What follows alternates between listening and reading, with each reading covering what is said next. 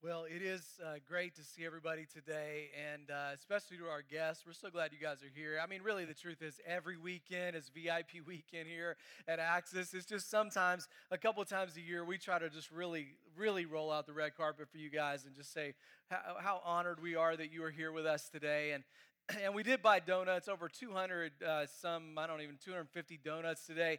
We have two campuses now uh, with Access Church, and the Middletown campus always has donuts. I mean, they just they just love their donuts. In fact, there's a lady there named Stella, and she's an older lady. She really likes to take care of people, in particular her pastors. And she's like, "What's your favorite donut?" And I was like, "I don't know, you know, kind of just whatever," and she's like, no, no, no, no, tell me. So she buys me this huge wagon wheel donut, and then she watches me to make sure that I eat every morsel of the donut. So I'm getting fat in Jesus' name, amen. I mean, she's like all over me about it, and and uh, but it's so great, and uh, and uh, and and we wanted to kind of extend that to you guys today here, and uh, and so we're just honored that you're here, and uh, we're just so glad to be a part of the fellowship today. And really, listen. Our message to you is simple, and we really wanted to keep it just, just very, very uh, basic today as we talk about this message. In a world of stress and busyness and tension, there is someone who wants to tell you that you matter and he wants to give you peace. I mean, we face a lot of tension these days in our world, don't we? Anybody seen this game before? Bop It Extreme. Anybody had one of these? Um, I'm not really that good at it, but... Okay, so check it out. Here, watch. Twist it. See, wait, wait, wait, wait, wait, wait, wait, wait, wait, wait. Whoa, whoa, whoa, whoa, whoa, whoa. Do over. Okay, here we go. Okay, here we go. Okay, wait. Okay, ready. Twist it. Pop it. Flick it. Pull it. Twist it. Okay, okay, okay. Now... Now, now, now, listen, now, now, listen, now, listen. I'm usually pretty competitive, but obviously I'm not that great at this game. Um, here's the deal with Bop It. How many of you know what happens next? It just gets faster and faster and faster and faster. And, and I don't know about you guys, but uh, I brought this because really my life is represented by this game a lot. You know what I'm saying? I mean, there are times where my life just speeds up and speeds up, and I feel like I am getting bopped and twisted and pulled and spun in all kinds of different directions. And maybe you guys know what I'm talking about today. And really what we're going to do is just try to say, in the world of tension that we live in, because right now there is relational tension between people, there is international tension, just watch the news.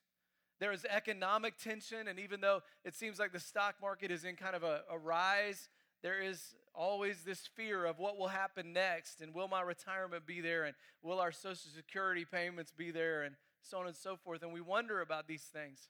And so we have tension also on the inside of us that says, but I don't know if I can make it, and while we look calm on the outside, on the inside, we can be filled with that kind of tension.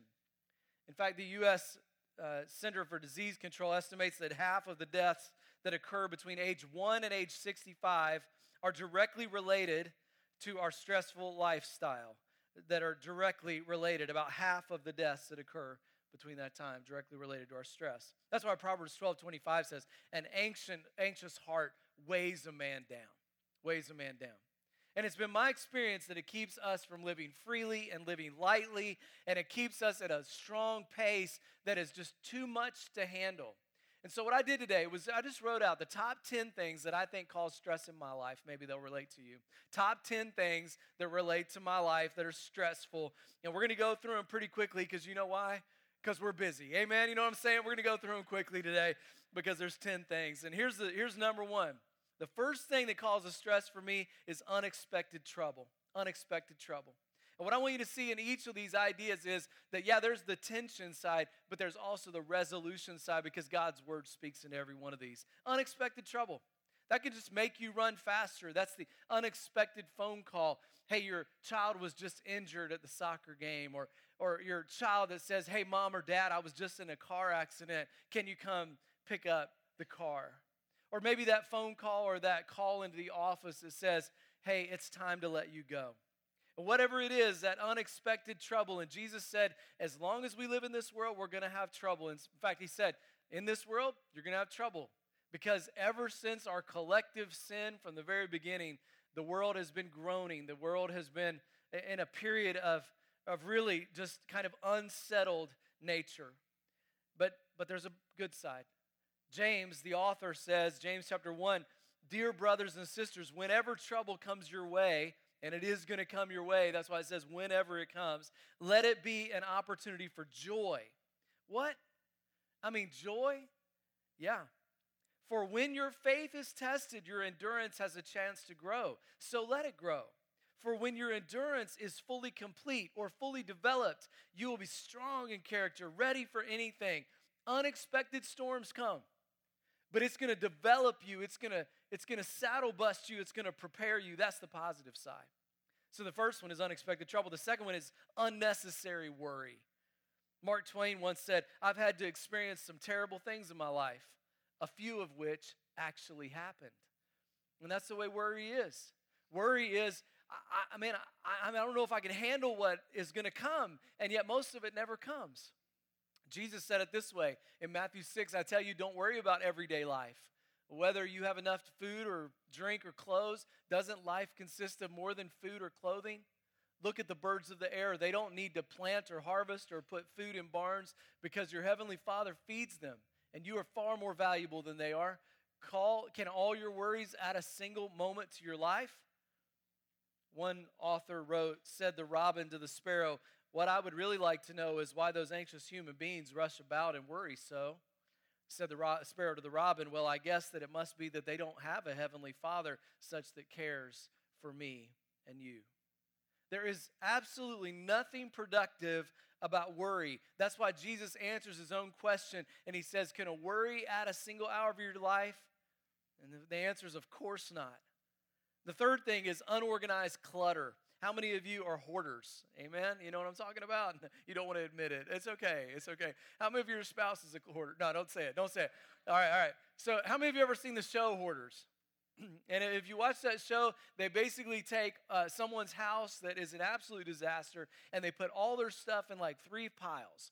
You got the like the throwaway pile, you have the keep pile, and you have the giveaway pile. Okay, and, and when you look at those three piles, which one do you think tends to be the largest of the family?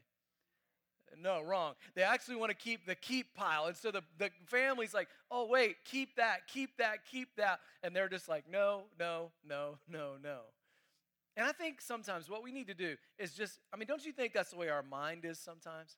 Wouldn't it be a healthy exercise to say, I would like hoarders to come in and do a little work on my mind today?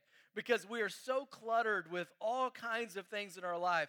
And really, it just, while there's comfort in clutter, there's also a lot of disorganization. It keeps us from being the most effective. A lot of you major on the minors, and so do I.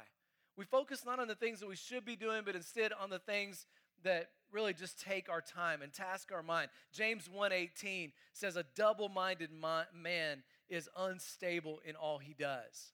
In other words, he's so focused on so many different things, he never gets anything accomplished. Someone sent this to me, uh, and they said, I've recently been diagnosed with A A A D D, age-activated attention deficit disorder. And maybe some of you guys relate to what I'm about to read. I decided one day to work on the car, started to the garage and noticed the mail on the table. Okay, I'm going to work on the car, but first I'm going to go through the mail. I laid my car keys down on the desk, and after discarding the junk mail, I noticed that the trash can is full. Oh, okay, I need to put my bills on the desk, but first I'll take the trash out. But since I'm going to be near the mailbox, I'll address a few bills. Yeah, wait, now where's that checkbook? Oh, wait, there's only one check left. Where did I put those extra checks anyway? Oh, wait, there's the empty plastic cup from last night on my desk. I'm going to look for those checks, but first I need to put the cup back in the kitchen.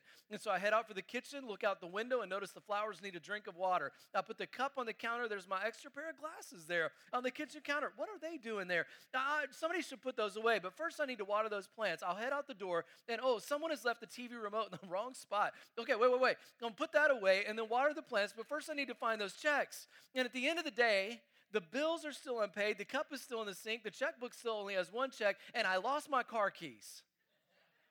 And when I try to figure out how come nothing got done today, I'm baffled because I was very, very busy. And some of you, you're super busy, but you're not productive. because there's so much clutter in your mind. There's so many distractions. Here's number four, unfinished task. Unfinished task. And if you got a confession today, maybe a group confession, maybe some of us are hoarders, but maybe some of us are procrastinators. Remember that old phrase, procrastination is my sin, it brings me only sorrow. I know that I should give it up. In fact, I will tomorrow. There's probably nothing in my life that's increased my anxiety levels more, has made me run faster than procrastination, puts so much pressure on you. Some of you say, yeah, but I work better under pressure. No, you don't. The truth is you just work under pressure. You put pressure on yourself, and so you finally get things done.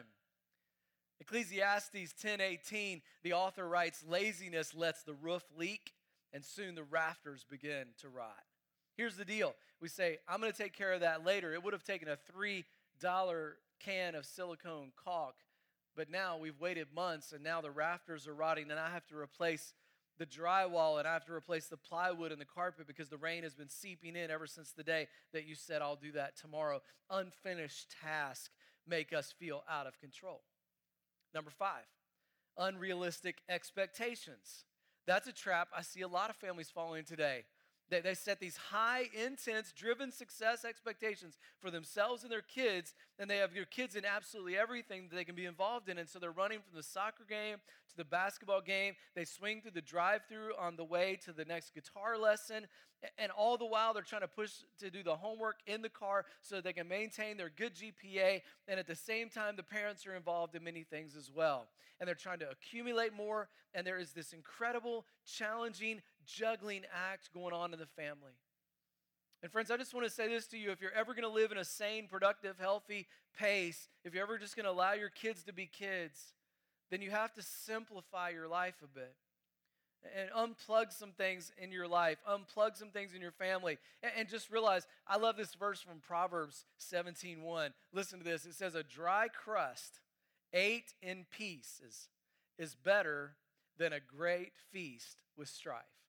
In other words, sometimes we put so much on our table, we eat so much that we actually overeat. We overconsume. And it'd just be better if he's like, would you just sit back and eat your meal bite after bite after bite? Unrealistic expectations. Number six, I found that an unsolicited criticism will crank up the stress factor in your life. You know what I'm talking about? I've been in leadership for uh, several years now, many, many years, and sometimes you get unsolicited criticism. I have certainly got my share through the years, usually in the form of a prayer concern. Somebody will say, I have a prayer concern about the stupid things that you're doing, you know, or whatever. So it's like, I want to pray about the stuff that you're doing. Uh, you know, we have two campuses. The one in Middletown is in transition right now because they had kind of done the way that they had done for a long time, and then Access came in, and, and now we're merging together. And it's, it's tough. Some people are right on board. They're like, yes, we're ready to go, and we're excited. And, and uh, we got these really cool mugs now. Let me have one of those, that kind of stuff. And it's, it's really cool. And we got a few people there that, you know, they're struggling through it. I got one guy in particular. He, let's put it this way, he doesn't carry my picture in his wallet. Anybody know what I'm talking about? All right? And uh, and he came with me uh, a few weeks ago. He goes, uh, I don't like that worship. You know, Rob is up there leading worship now. He goes, he goes, now it's nothing personal about Rob. He said, uh, I just know it's like we're having a revival every weekend. You know, I was like, what, what's wrong with that? You know, what's wrong with that? And uh, he's like, he said, but this is personal. And he goes, out of every sermon you've ever given here, I didn't get nothing out of one of them. You know, like that. And I'm like, nothing? You got you got nothing out of any of them? Like, not even one little, like, tidbit? I mean, like, nothing? Like, nothing? And I said, that's cool. I said, you got the schedule now. You can see which weekends I'm on and which weekends not to come. You know, ha, ha, ha. You know, uh, um. Well, a couple weeks ago, he came up to me. He goes, uh, well, you're doing better. He said, uh, you just talk too fast. For us old people, we can't understand people who talk so fast. And he's like, you read that scripture. It was like an eighty-five in a sixty-five mile an hour zone, you know? And I, I was like, I said, well, I said, I'll tell you what. I said, uh, let's make a deal right here, right now, all right? You, I, I will talk a little slower if you listen a little faster. And uh, he kind of smiled a little bit. His wife was behind him. She goes, yes, like, yeah, you know, if I give it to him, you know, or whatever. It's unsolicited criticism, you know, and and over the years, you get more used to it. If that had happened when I was first in ministry, I'd have been like, woo, you know, my life's over, you know, he hates me. But, you know, when we try to seek approval of others, when we hear that criticism, man, it makes us want to get even. It makes us want to attack back. Romans twelve nineteen says, don't insist on getting even. That's not for you to do. I'll do the judging, God says. I'll take care of it.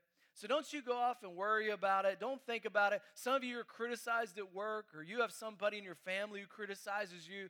Don't worry about that. That is unnecessary. It takes you off task. You stay focused on what you're supposed to be doing. Number seven, there, there can lead to times, this especially criticism, can lead to unresolved bitterness. Nothing can rob you of joy and snatch your life away like unresolved bitterness. And you have a lack of forgiveness in your heart for something that happened to you in your life, maybe with a family member or a friend or somebody at work. And there was this, maybe this mental or physical or emotional, spiritual kind of unresolved conflict in your life. And it will eat you alive. Proverbs fourteen ten says, each heart knows its own bitterness, and no one else can fully share its joy. In other words, when you have so much bitterness in your life, you're not able to fully embrace the, the joy that God has in store for you. And so maybe you need to forgive that person in your life. What about this one, number eight, unending seriousness, unending seriousness. I think sometimes people get so serious all the time, they miss life. And I think God's going to meet a bunch of us in heaven one day and say, you know what? I didn't mean for you to have such a crummy time. Why didn't you plan more fun stuff? Why didn't you laugh more? Why didn't you get silly more? I, I like to uh, have a good time. And I told you a few weeks ago that we were at a cross-country meet, and there was a father there. And I told you all this story, but there was a father there of one of the other girls on the team. And we were riding in a golf cart, and he was walking. It just hit me like, boom. Like, I just I just yelled out to J B, who's on our staff. I was like, hey, J B, five bucks if I smack that guy in the rear. And, and he didn't even have time to respond. And so as I went by, I went, wow. And this guy, I thought it was going to be hilarious. This guy didn't laugh at all. And I was like, oh, no, you know, maybe I offended him. And, well, after that, this guy has picked up on the joke.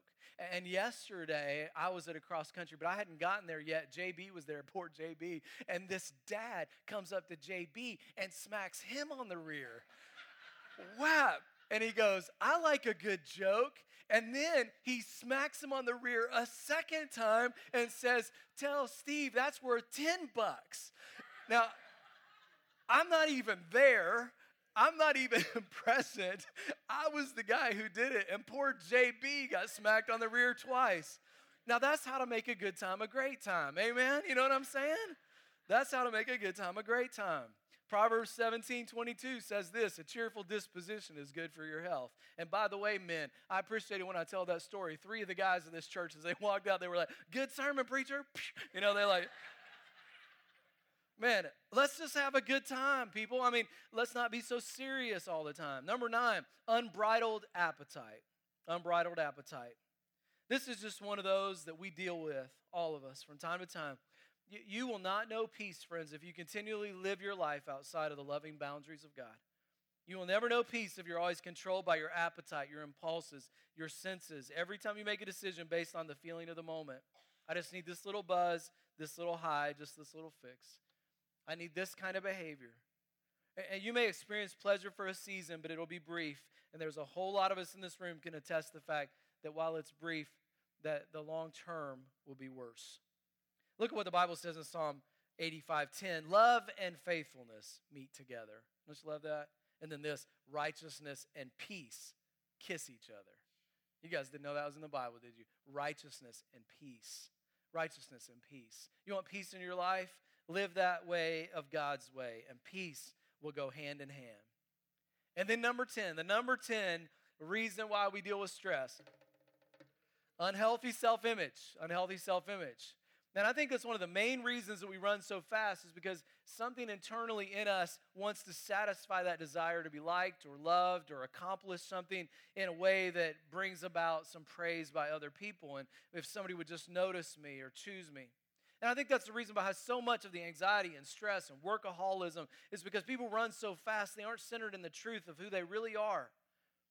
And, and they never really understood what God actually offers them. And friends, here's what I want to tell you about this, is that your self-image is not based on what anybody else says about you or your success in this world. The God of the universe says this to you. How great is the love of the Father, and he has lavished out on you, that we should be called what? The children of God. And that is what you are. You are the children of God. You are the ones who are given all of the rights, privileges, and inheritance of being a child of God. God is with you. God is with you. And when Jesus Christ entered our world, you know what they said about him? The angel announced, "Glory to God in the highest, and on earth, peace." Don't we need peace today? The peace that passes understanding, the peace that only God can offer. The, the psalmist writes in chapter forty-six, verse ten, "Be still and know that I am God." Be still. It is difficult to know who God is if we aren't still enough, long enough to be able to hear from him, to be able to step back long enough and say, we've got all of these things in our lives. We put so much pressure in our life. God, we just want to take time to be able to hear from you. Psalm four relates very well to this, and it's one of my favorite verses. And let me read it. It says, "Do not be anxious about anything, but in every situation, by prayer and petition." Prayer is, I'm going to I'm going to give God praise, and petition is, I'm going to ask God for something. With thanksgiving, I'm going to pray with thanksgiving. I'm not going to be grumpy. I'm not going to be angry. I'm going to be thankful. Present your request to God. And when you do that, when you pray in the midst of anxiety, the peace of God, which transcends all understanding, it's not human understanding. It doesn't make any sense. In the midst of all the chaos, somehow we find calm, and it doesn't make sense, but it transcends all understanding, and it will guard your heart and your mind in Christ Jesus. And friends, so many of us have experienced that. It is powerful. It is unexplainable. It does transcend all human understanding, but it is real. It is something that only God can give you. When you know the joy that you have in your heart, the hope that you have forgiveness, for forgiveness and, and for eternal life, and the fact that God is with you, he leads you, he guides you, and he helps you along the way. You know, one of the titles for God in the Bible is counselor. My T V watching these days is pretty much um, relegated to some sports occasionally, a good episode of Family Feud, you know what I'm saying? And uh, and then watching YouTube and uh, and, and watching, in particular, um, I like this comedian named Gabriel Iglesias. You guys seen him? He's hilarious and fairly clean, which I like. And uh, and then there, I watch Doctor Phil a lot on YouTube. I don't know why. It just always pops up. Once you watch something, it shows up again and again. So I just keep watching Doctor Phil episodes. And uh, I love the kind of the, the chaos and, and the craziness of people and the fact that he just kind of tells it like it is. And uh, I like that. But I can tell you this. The Bible says we have a counselor that's far better than Doctor Phil. The Bible says God is our wonderful counselor. He can work on the stuff inside of you. He, he can. We just need to come to him and say, "Search me, O God, and know my heart. Know my anxious thoughts." And he can take you right to the root of why personally you are so stressed out or so much tension or why you run so fast. He gives you that diagnosis in his word, just like I illustrated today. Every point had a counterpoint. God's word is so plain. It's so It's so easy to understand in places where God just speaks truth into your life. And, and here's a verse that I think, it's in the Message version of the Bible, but listen to what he says. He says, "Are you tired? Are you worn out? Are you burned out on religion or on performance stuff? Come to me. Get away with me and recover your life. I'll show you how to take rest. Walk with me. Work with me. Watch how I do it. Learn the unforced rhythms of grace. I won't lay anything heavy or ill-fitting on you. Keep company with me, and you will learn to live freely and lively." And friends, since I've been living in company with him on a daily basis, my life is freer and lighter. And we know peace because he is the author of peace. He is the Prince of Peace. He is the only one who can give you real peace. So V I Ps, we came today to give you a message that in the world of tension and strife and stress, there is one who can give you peace that passes all understanding. God, we just give you thanks today for loving us. Thank you for the things that, while we f- face some challenges and, cha- and trials in this life and some, some hardships and some tension, some stress, God, help us to find the freedom in Christ. That's, that's one of the reasons we come here every weekend, because we need to be reminded about what's most important in life. We need to be reminded what it means to have a relationship with you. We need to be reminded that this life is not all about our schedules or agendas or, or even the activities that we do, God. There's something more important, and we need to teach that to our kids, and, and we need to be reminded of that. Worship is a good reminder that we just need to be humble before you. And God, I, I pray that as we leave today, that we leave with really a load lifted, and that we figure out ways to simplify our life and to focus on the things that are most important. God, thank you for your love for us, and thank you for reminding us that we are your children, and you care for us so much, that you love us, that indeed you gave your own life for us.